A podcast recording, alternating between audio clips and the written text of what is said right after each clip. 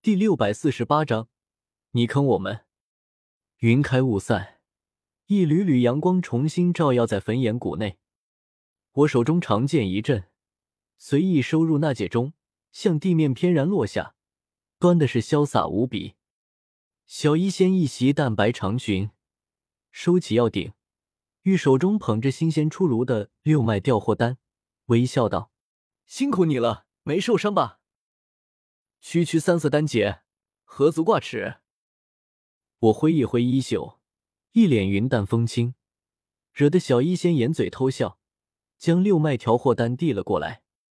这枚丹药炼制的颇为成功，看丹药的色泽和云纹，在七品三色丹药中已是属于上品，药效会比普通的六脉调和丹强上几分。哈哈，小医仙出品，必属精品。我咧嘴一笑，小医仙的炼药术肯定不是我能相比的，我最多也就是靠人气作弊，炼制出品质普通的丹药，上品丹药是炼制不出来的。唐火儿一袭红衣，从边上快步走来，美目中满是敬佩。哥哥，你没事吧？算上小医仙这次，这几天时间里，我已经前后渡了六次丹劫。纵观斗气大陆数十万年历史。我这经历估计都是头一遭，太频繁了，也太帅了。丹劫啊，哪怕是最弱的丹劫也有斗宗战力，寻常斗者都是避之不及。我却是连赌六场，无数精妙绝伦的、璀璨绚丽的强大斗技从我手中施展而出，看过一道道恐怖劫雷，这些画面都深深烙印在唐火儿心底，一辈子都难以淡忘。哥哥。刚才你吟诵的那句诗，好是威风，有一股壮阔睥睨之气，是你自己做的吗？唐火儿双眼弯成两轮小月亮，眼睛里都快放光。啊，诗？什么诗？我微微一愣，旋即颔首说道：“丹劫乃是天地之劫，代表着毁灭和死亡。我刚才直面丹劫时，心有所感，便随口道了一句：‘火儿无需在意。’”此事不值一提，这怎么会不值一提？唐火儿脸色激动，想不到哥哥不仅修为高深，还文武双全。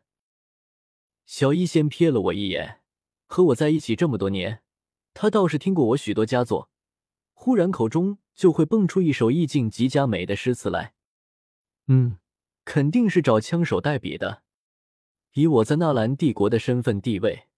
找几个文士代笔简直不是事，后续也肯定能够摆平，不会有哪个文士敢跳出来说，其实这几首诗词是他写的。幻大师也带着一些炼药师走了过来，恭喜小医仙炼丹成功，又将小医仙炼制的那枚六脉调货丹评价了一番，一群人便又开始说些我听不懂的话。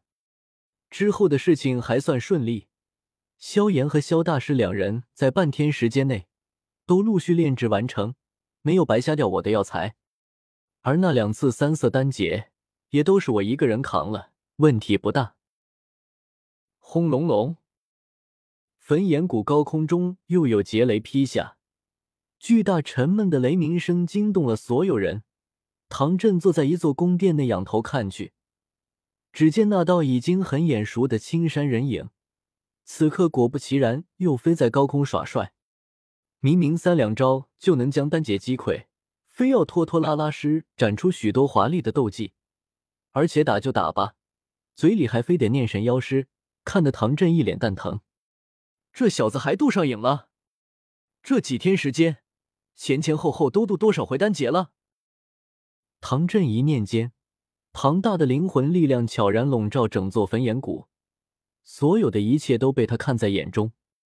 包括许多焚炎谷女弟子对那小子的欢呼，不少手中还拿着一张纸，定睛看去，上面竟然写着那小子念的诗。于是唐振更蛋疼了，脸颊一阵抽搐。忽然，殿外有一名焚炎谷子弟大步入内，大声禀报道：“谷主，林长老传来消息，星陨阁封尊者已抵达至火城。”什么？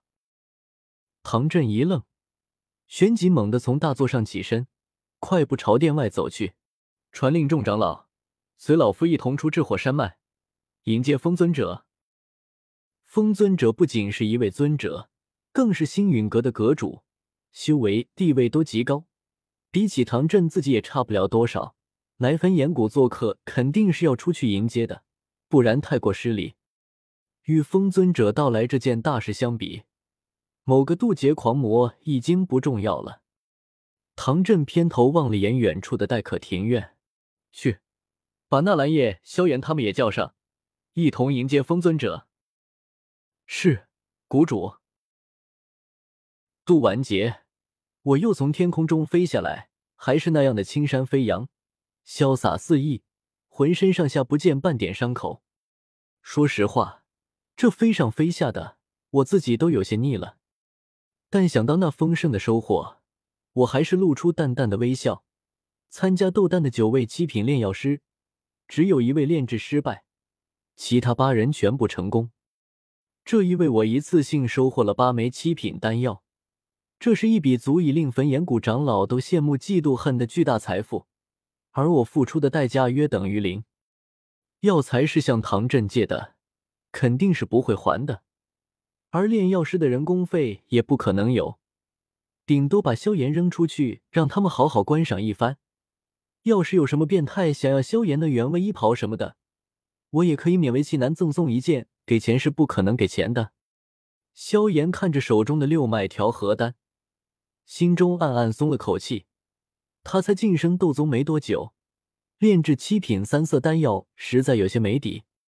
丹药老的名声在哪里？他只能选择最难的，不然容易让药老的名声遭到毁坏。好在最后他成功了，历经千辛万苦，还有好几次差点炼制失败，都是他死死咬牙撑住，将不利局面扭转过来，可谓是险之又险。三哥，把丹药给我吧。我站在萧炎身前，笑得很灿烂，说话也很温柔，却让萧炎一愣，傻乎乎问道：“什么？丹药啊？药材是我提供的，丹方也是我提供的。三哥，你该不会是想黑我的丹药吧？”我一本正经的说道，脸上那叫一个义正言辞。萧炎傻眼了，瞪大眼睛看了我半晌，才有些后知后觉的反应过来。你看我们阴谋啊！这分明是一个天大的阴谋，哪是什么斗丹？这场斗丹分明是被我给利用了。一群热火朝天的炼药师在这边交流讨论，在辛辛苦苦的炼丹，最后的得利者竟然是我这个看似不想干的人。萧炎睁大眼睛，看看我，又看看我身旁的小医仙，要是没记错。当初挑起斗丹这件事的就是小医仙，这对狗男女分明计划好了，联手坑他们，而他自己挖了大坑，还兴冲冲的主动跳下去，真是被坑的好惨。纳兰叶，算你狠！萧炎咬了咬牙，一脸不甘的将丹药拍在我手中，我拿过一看，暗暗撇嘴，同样是六脉调和丹。萧炎炼制的这枚品质明显不如小医仙、环药尊者弟子呢，连个二十出头的小姑娘都不如。